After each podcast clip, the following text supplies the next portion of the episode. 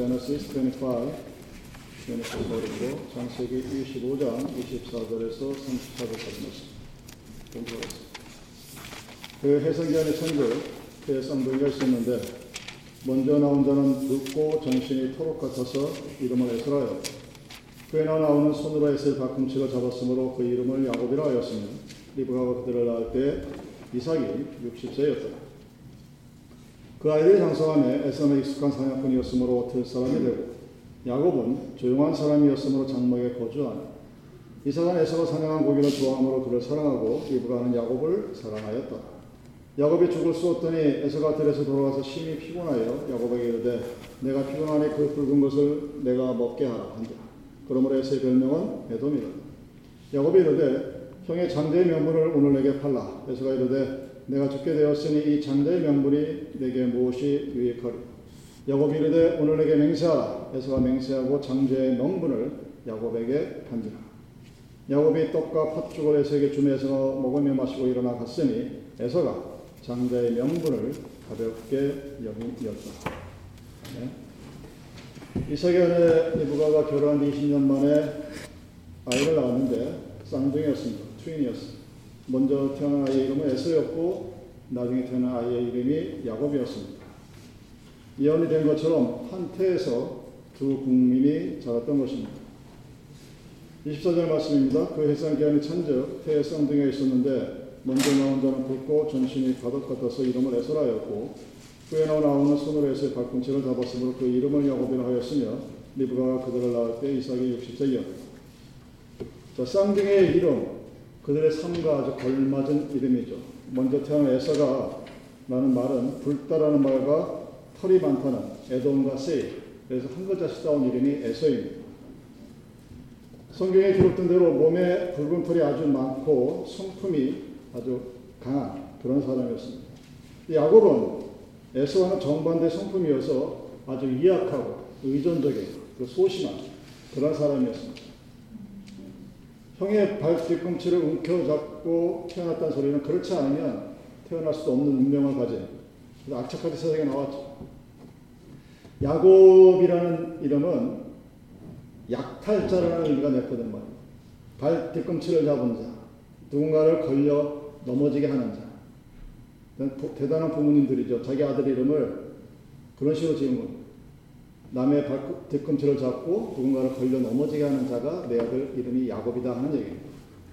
그, 이 이름 자체가 사람을 의미하듯이 되게 악착하고 사기성이 농후한 심술궂은 그 성격이 그렇다기보다는 그 야곱이라는 사람은 그렇지 않으면 세상 살아가기가 참 힘든 뭐 그런 것을 의미하는 겁니다. 겉으로 강하게 보이는 사람도 있죠. 센 척하는 사람도. 근데 사실은 겁쟁이들이 많습니다. 그 강아지들도 조그만 아이들이 목소리가 크고 깽깽거리지 큰 개들은 거의 말을 잘 안 하죠. 그 야곱도 굉장히 소심한 사람인데 근데 겉으로는 굉장히 강한 척을 하는. 그래서 형의 발뒤꿈치를 잡지 않으면 불안하고 살 수 없는 그런 존재라는 의미가 이름에서부터 나타납니다. 27절에 보면 그 에서와 야곱의 어린 시절을 짧지만 상상해 볼 수 있죠. 그 아이들이 장성함에 에서는 익숙한 사냥견고로 들 사람이 되고 야곱은 조용한 사람이고 정막에 거하니 한 뱃속에서 나온 같은 형제임에도 불구하고 성격이 다른 케이스는 참 많이 볼 수 있죠. 여기 쌍둥이인 경우에도 그렇습니다. 어떤 아이들은 태어나서 울지도 않고 편안하게 고기도 잘 먹고 잘 자는 아이가 있는 반면에 또 어떤 아이는 태어나서부터 막 울고 신경질적이고 불안해하는 뭐 그런 아이들도 있습니다. 똑같은 조건에서 태어난 거예요. 똑같은 뱃속에서 똑같은 조건에 태어났음에도 불구하고 어떤 아이는 아주 강인한 체력을 갖고 있고 어떤 아이들은 평생 골골하면서 힘들어 뭐 그런 아이들도 있을 수 있죠. 어떤 애들 보면 자기 중심적이어서 항상 욕심이 많은 그런 아이가 있습니다. 가르쳐 주지 않은 거예요. 근데 어떤 아이는 같은 부모인데도 누군가를 배려할 줄 알고 자기 것을 고집하지 않고 나눠주는 그런 희한한 아이들도 있습니다. 배우지도 않았는데 어떻게 잘할까? 이게 참 교육학적으로, 정신의학적으로, 신경과학적으로 굉장히 신기한 일인데 하여튼 현실은 그렇습니다. 그래서 같은 부모를 갖고 있는데 누구는 사람을 참 잘 사귀어요. 사회성이라고. 근데 누구는 사람 사귀는 거 싫어해서 방 안에는 처박히는 날도 있습니다. 무언가 잘됐다 잘못됐다의 잣대로 따지는 것이 아니라 형성이 그렇습니다. 야곱과에서도 그렇죠. 야곱은 익숙한 사냥꾼이요 들사람이라고 표현합니다. 이게 단순한 표현 같지만 굉장히 남자답다는 표현이죠. 그 당시에 활달하고 그 영웅적이고 그 옛날에는 사냥을 잘하는 사람이 영웅이었습니다. 아마 이 사람이 에서가 현대 태어났으면 아마 사업을 굉장히 크게 할 그런 성격의 사람입니다. 온 동네를 아마 온 세계를 돌아다녔을 거예요. 비즈니스맨을 한다면. 모험이 많죠. 그래서 에베레스트 산도 막, 막 그냥 놀러 가듯이 올라갈 수 있는 뭐 그런 사람입니다. 근데 야곱은 아주 조용한 사람이었다. 그래서 성경에 그렇게 기록한 장막 안에 있습니다. 내성적이고 소심했고 어디를 가도 혼자 못 가는 아마 그런 아이였습니다. 뭐잘 타고 누가 도와주지 않으면 아무 타지 못하는. 그래서 엄마 입장에서는 굉장히 안쓰럽고 그래서 아마 리브가가 야곱보다는 에서를 더 사랑했다는 표현이 나온지도 모릅니다. 나이가 들어서도 집안에만 틀어박혀 있었다는 것을 우리는 잘 알 수가 있죠. 이런 사람들은 자기 자신의 약점을 알기 때문에 아주 고자질을 잘합니다.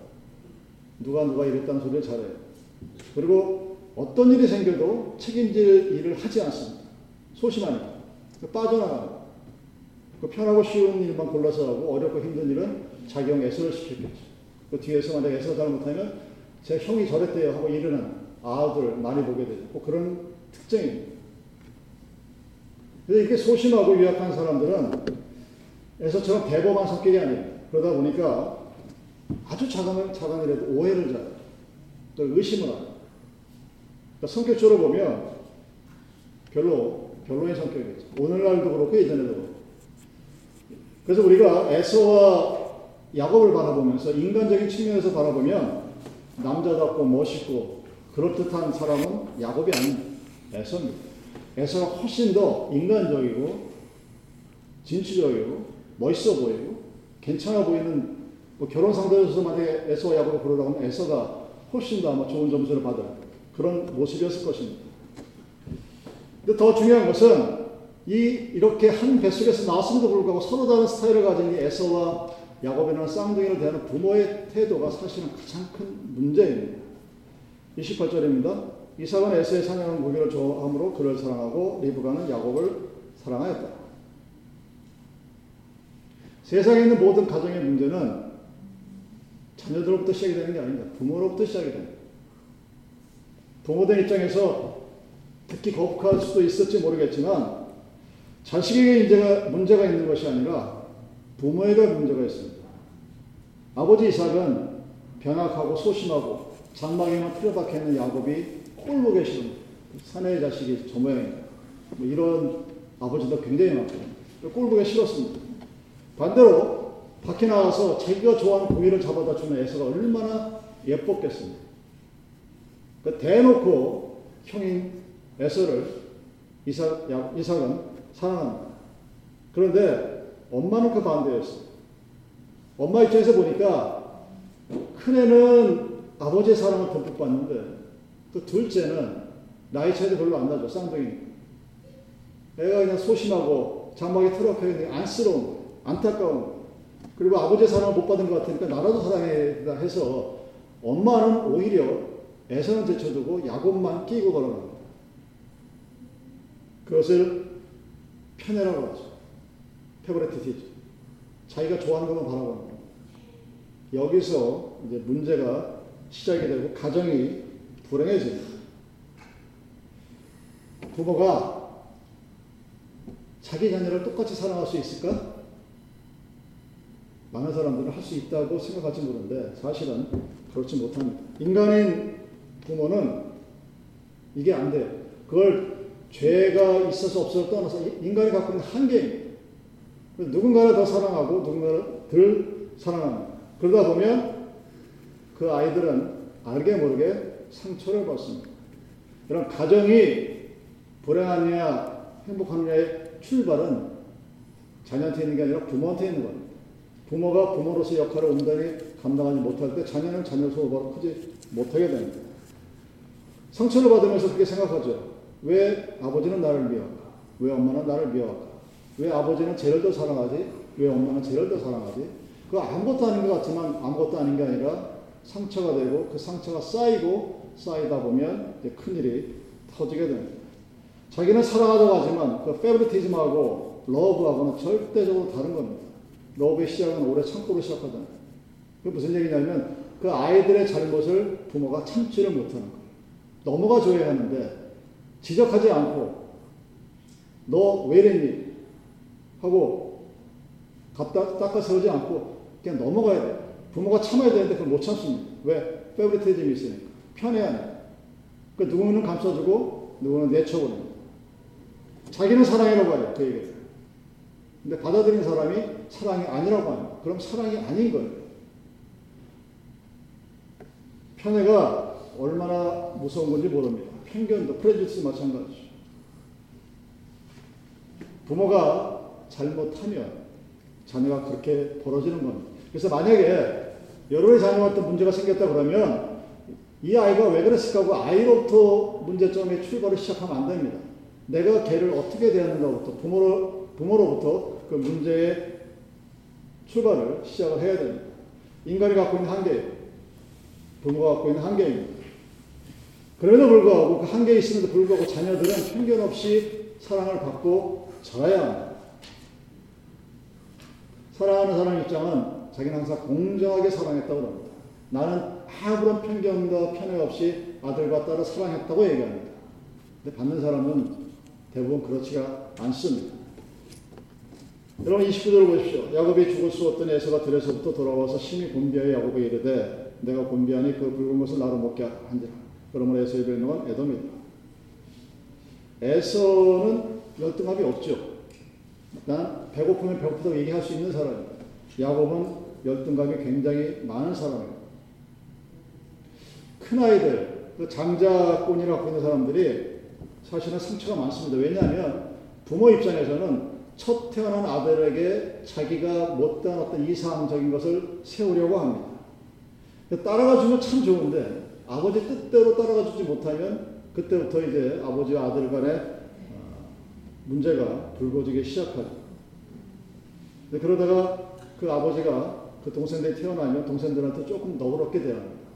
그런 문제가 생겨요. 여러분 교육학적으로 또는 인류 역사학적으로 가장 큰 문제가 뭐냐면 할아버지는 손녀 손자들을 대할 때 무조건적으로 대합니다. 그 할아버지가 손자 손녀를 대할 때 무조건적으로 대하기 때문에 거기서 어떤 흠을 못 찾아내요. 무조건적으로 사랑해 줍니다.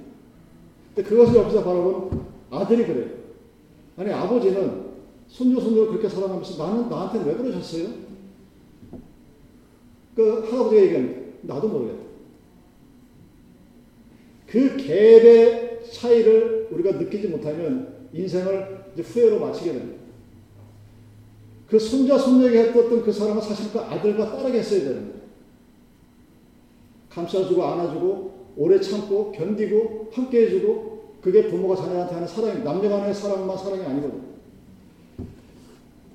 그것을 못하니까 시간이 지나면서 상처가 쌓이고 후회를 하게 되고 자식 입장에서 부모가 돌아가시고 난 다음에야 뭔가 뭉클한 어떤 것을 느끼게 됩니다. 그래서 후회를 하게 되죠. 그래서 인생이 하나님을 믿는 사람이나 믿지 않는 사람이나 마지막으로 후회로 끝나게 되는 그런 경우를 많이 보게 됩니다. 그때는 이미 늦었죠. 왜? 서로에게 상처를 주고받는 말들을 너무 많이 했기 때문에 부모 자식 간의 뿐만이 아니라 사람 간의 관계에서 마찬가지예요. 사랑하는 여러분, 누군가에게 상처가 될 만한 말인데 싶으면 하지 마세요. 침묵이 금이다. 사이먼스 골드라는 말이 정확히 맞습니다. 내가 이 말을 했을 때 저 사람에게 위로가 되고 격려가 되고 안아줄 수 있는 그런 말이 아니고 그냥 톡톡 쏘면서 누군가를 갖다 아프게 할 말은 하지 마세요. 하나님 앞에서 죄를 쌓아가는 과정이에요. 자, 그렇게 편애를 갖고 살아게 되면 어떤 일이 벌어지느냐? 사고가 터지죠. 29절 30절 말씀. 사실 별것 아닌 사건이죠. 단팥죽 사건이라고 불리워져요. 근데 그 사고가 이제 나중에 엄청난 사건으로 발전이 돼요. 야곱이 죽을 쓰고 있는데 이제 에서가 들어옵니다. 사냥에서 그날은 하나도 잡지 못했어요. 그러니까 피곤하고 배가 고프죠. 근데 집에 돌아와 보니까 동생이 아주 맛있는 냄새가 나는 단팥죽을 끓이고 있습니다. 그 배고픔에 그 냄새에 견디지 못한 에서가 조급하게 단팥죽을 달라고 합니다. 그리고 30절의 마지막을 보게 되면 에서의 별명이 에돔이라고 되어 있습니다. 그래서 에서가 굉장히 육체적인 것을 좋아하고 그것을 갈망한다는 것을 표현하는 그런 말입니다. 영적인 데 관심 없는 사람이 에서였습니다. 그래서 에돔이라고 불렸습니다. 들로 산으로 좋아하고 사냥하는 것을 좋아하고 먹는 것을 좋아하고 야곱은 그런 에서와 달랐던 사람이죠. 늘 집안에 장막 안에 있었기 때문에 겉으로는 알 수가 없었지만 그의 일생을 보면 아주 욕심만 소심한데 겉으로 표현하지 않지만 안으로는 욕심이 꽉 차있는 그 야망이 많은 그런 사람입니다. 근데 겉으로 표현을 안 근데 속으로는 시기 질투가 아주 쌓여 있어요. 그래서 형이 아버지의 사랑을 독차지하는 것을 눈뜨고 볼 수 없는 사람이 야곱이었어요. 근데 겉으로는 웃어요. 형 앞에서. 형과 안 싸웁니다. 근데 속에 무슨 생각을 하는지 알 수가 없는 참 음흉한 사람. 사회적으로는 별로 의미 없는 그런 사람이죠. 야곱은 알고 있습니다. 형과 일대로 만약에 붙으면 자기가 질 거라는 것을 알고 있어요. 그리고 그 형이 불과 몇 초의 차이지만 장자권이라고 하는 그 어마무시한 것이 형에 있다는 것을 이미 알고 있었습니다. 근데 그럼에도 야곱은 그 형이 갖고 있는 장자권을 뺏고 싶었어요. 자기가 순리적으로 받을 수 없는 것을 알고 있었습니다. 왜? 둘째로 태어났으니까. 그럼에도 불구하고 항상 그 장자권에 대한 생각을 갖고 그것을 언젠가는 뺏으려고 했었어요. 형과 싸워서 이길 자신도 경쟁할 바 되지도 않고 그럼에도 포기하지 않았어요. 근데 드디어 때가 온 거죠. 형이 기진백진해서 단팥죽 한 그릇을 달라고 하는 그때 이 꾀보 야곱이 이 기회를 놓치질 않습니다. 31절을 보십시오. 야곱이 가로되 형의 장자의 명부를 오늘날 내게 받다. 야곱의 관심은 단팥죽도 아니고 형도 아니죠. 야, 기회만 되면 내 어떻게 해서든지 저 형이 갖고 있는 에스가 갖고 있는 장자권을 뺏고자 했습니다. 근데 그렇게 한다고 장자권을 팔라고 한다고 내가 장자가 될 수 있을까? 아마 에서는 그렇게 생각하지 않았을 거예요. 근데 야곱의 생각은 달랐습니다. 장자권의 축복이 무엇인지를 알고 있는 사람이 야곱이었어요.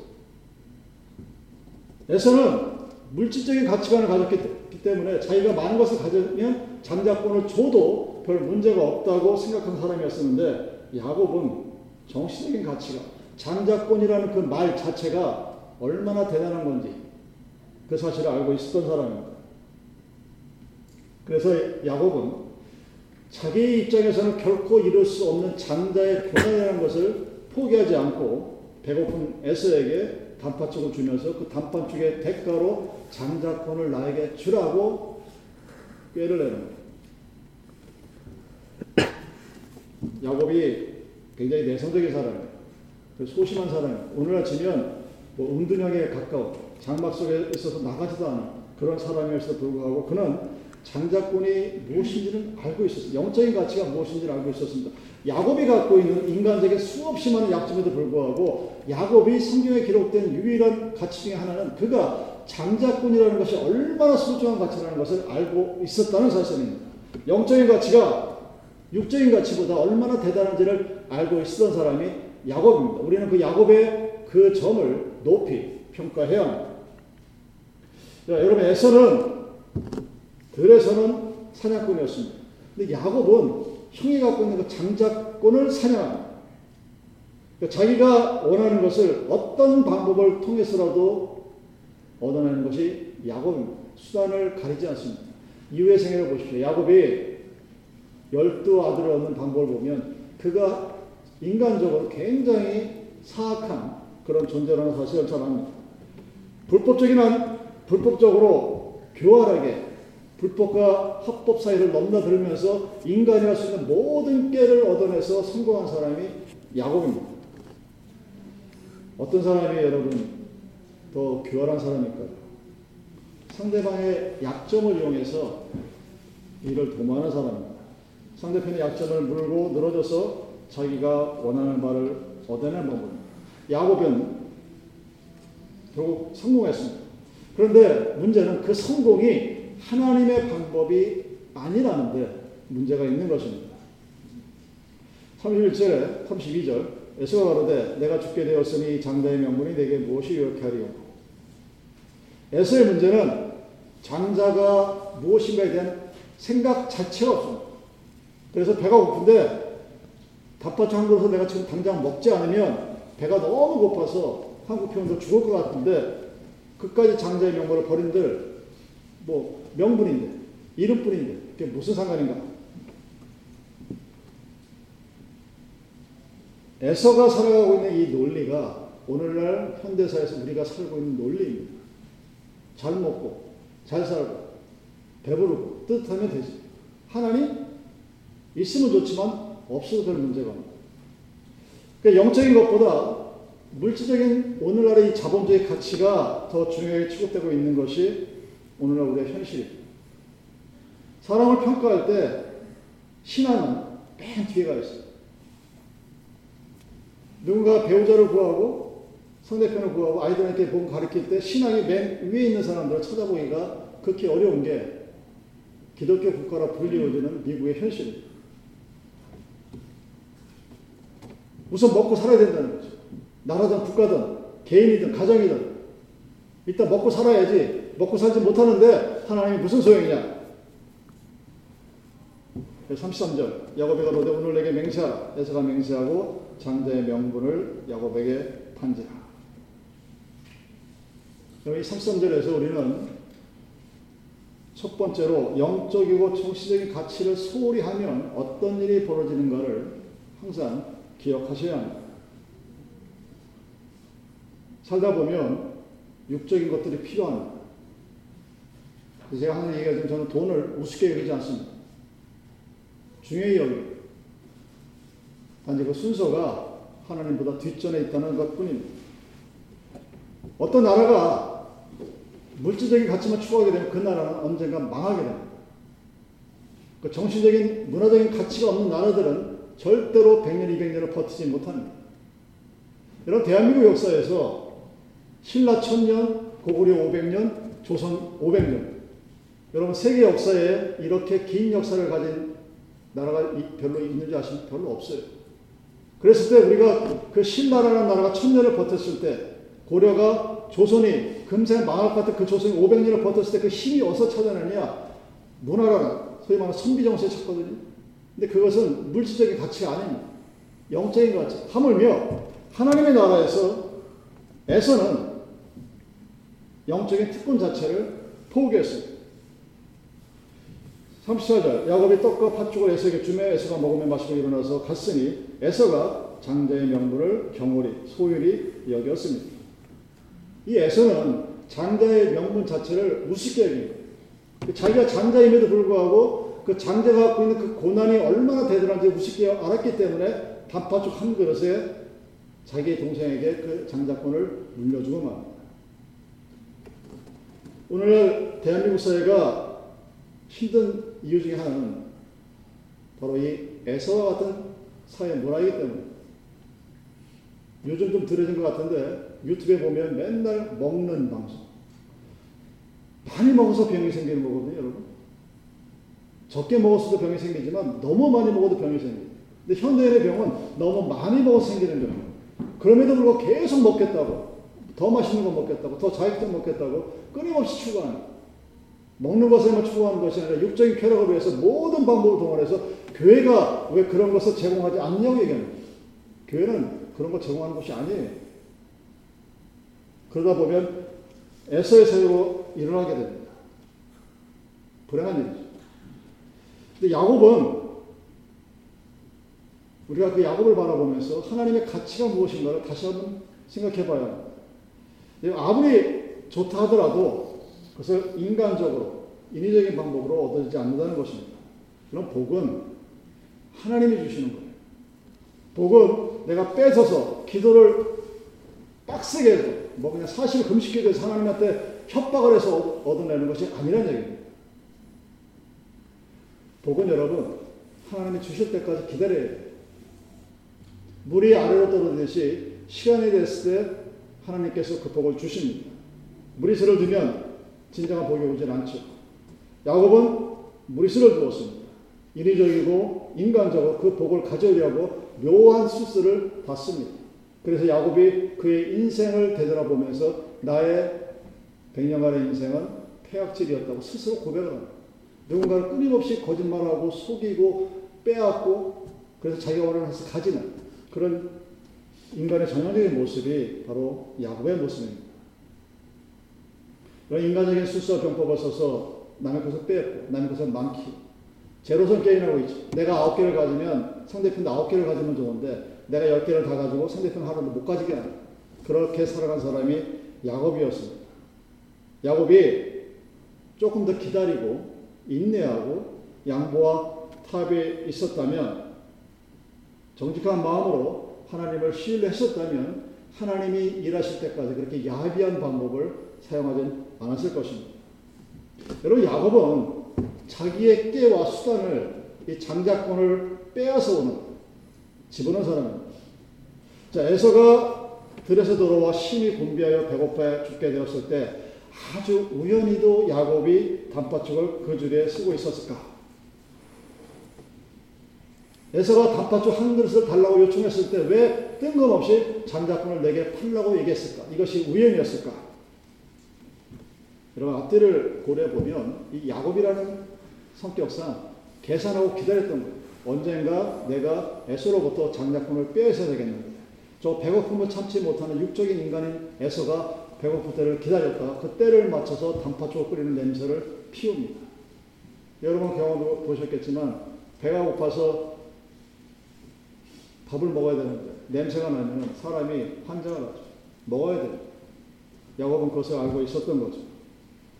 그래서 야곱의 성격처럼 교활하고 꾀가 막 잔재주를 부려서 이 모든 것들을 미리 준비했고 그 트랩에 형 에서가 걸려 넘어져 갔다고 생각하는 것이 우리는 타당할 것입니다. 정말 교활한 사람, 꾀도 많고 제주도 많고 그런 사람이지만 야곱은 정말 인간적으로 볼 때는 참 가까이 하기 어려운 그런 사람입니다.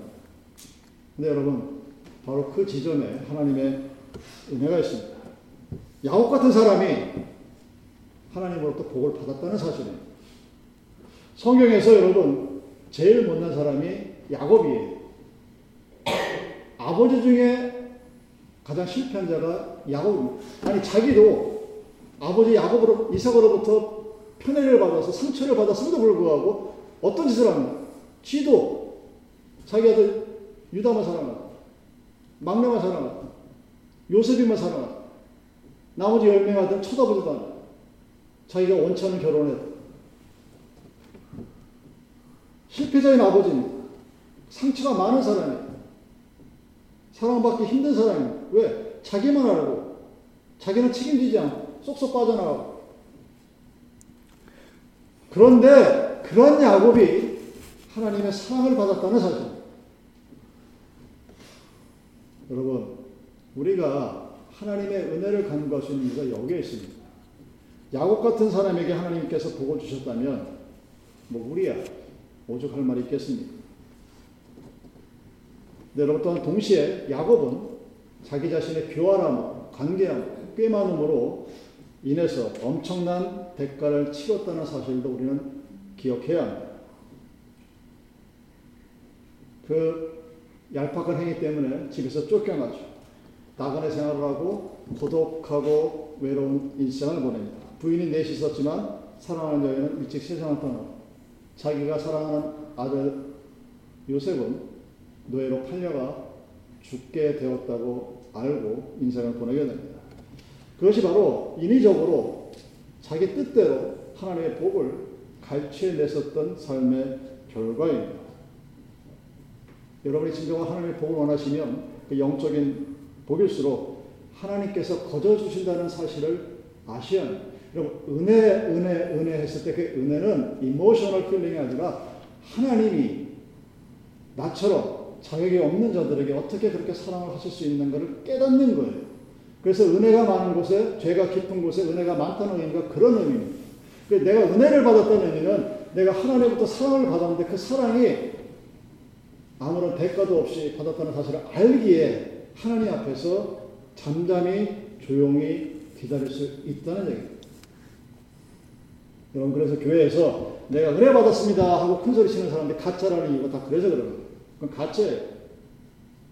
진짜 은혜를 받았으면 그럴 수가 없습니다. 왜냐 복은 내가 원해서 계획해서 빼앗는 것이 아닙니다. 내가 열심히 애를 써서 저축해서 모아둔 그런 것이 복이 아니라는 얘기입니다.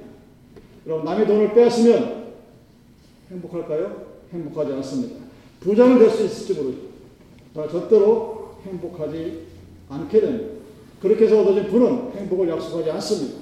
고난이 올수록 기뻐할 수 있고 환란 가운데서 감사할 수 있고 위기에 처해 있을수록 기도와 인내로 승리할 수 있는 것은 야곱 같은 사람에게 주신 그 하나님의 은혜가 나에게 있음을 알고 하나님 앞에 잠잠히 하나님께서 일하시는 것을 기다릴 때 우리에게 주어지는 것입니다. 그렇게 사신 분이 한 분 계시죠. 예수님입니다. 우리가 믿고 있는 예수님이 그렇게 사셨습니다. 사랑하는 여러분, 세상을 살아가면서 그 삶 속에서 야곱 같은, 에서 같은 사람들을 보게 됩니다. 중요한 것은 에서나 야곱이나 하나님 앞에서 완벽한 사람은 아니었죠. 여러분, 오늘을 기다리면서 하나님 앞에 잠잠히 주님이 역사하실 그날을 기다리면서 감사한 마음으로 하루를 보낼 수 있는, 한 주를 보낼 수 있고, 한 달을 지낼 수 있는 여러분이 되기를 바랍니다. Gracias.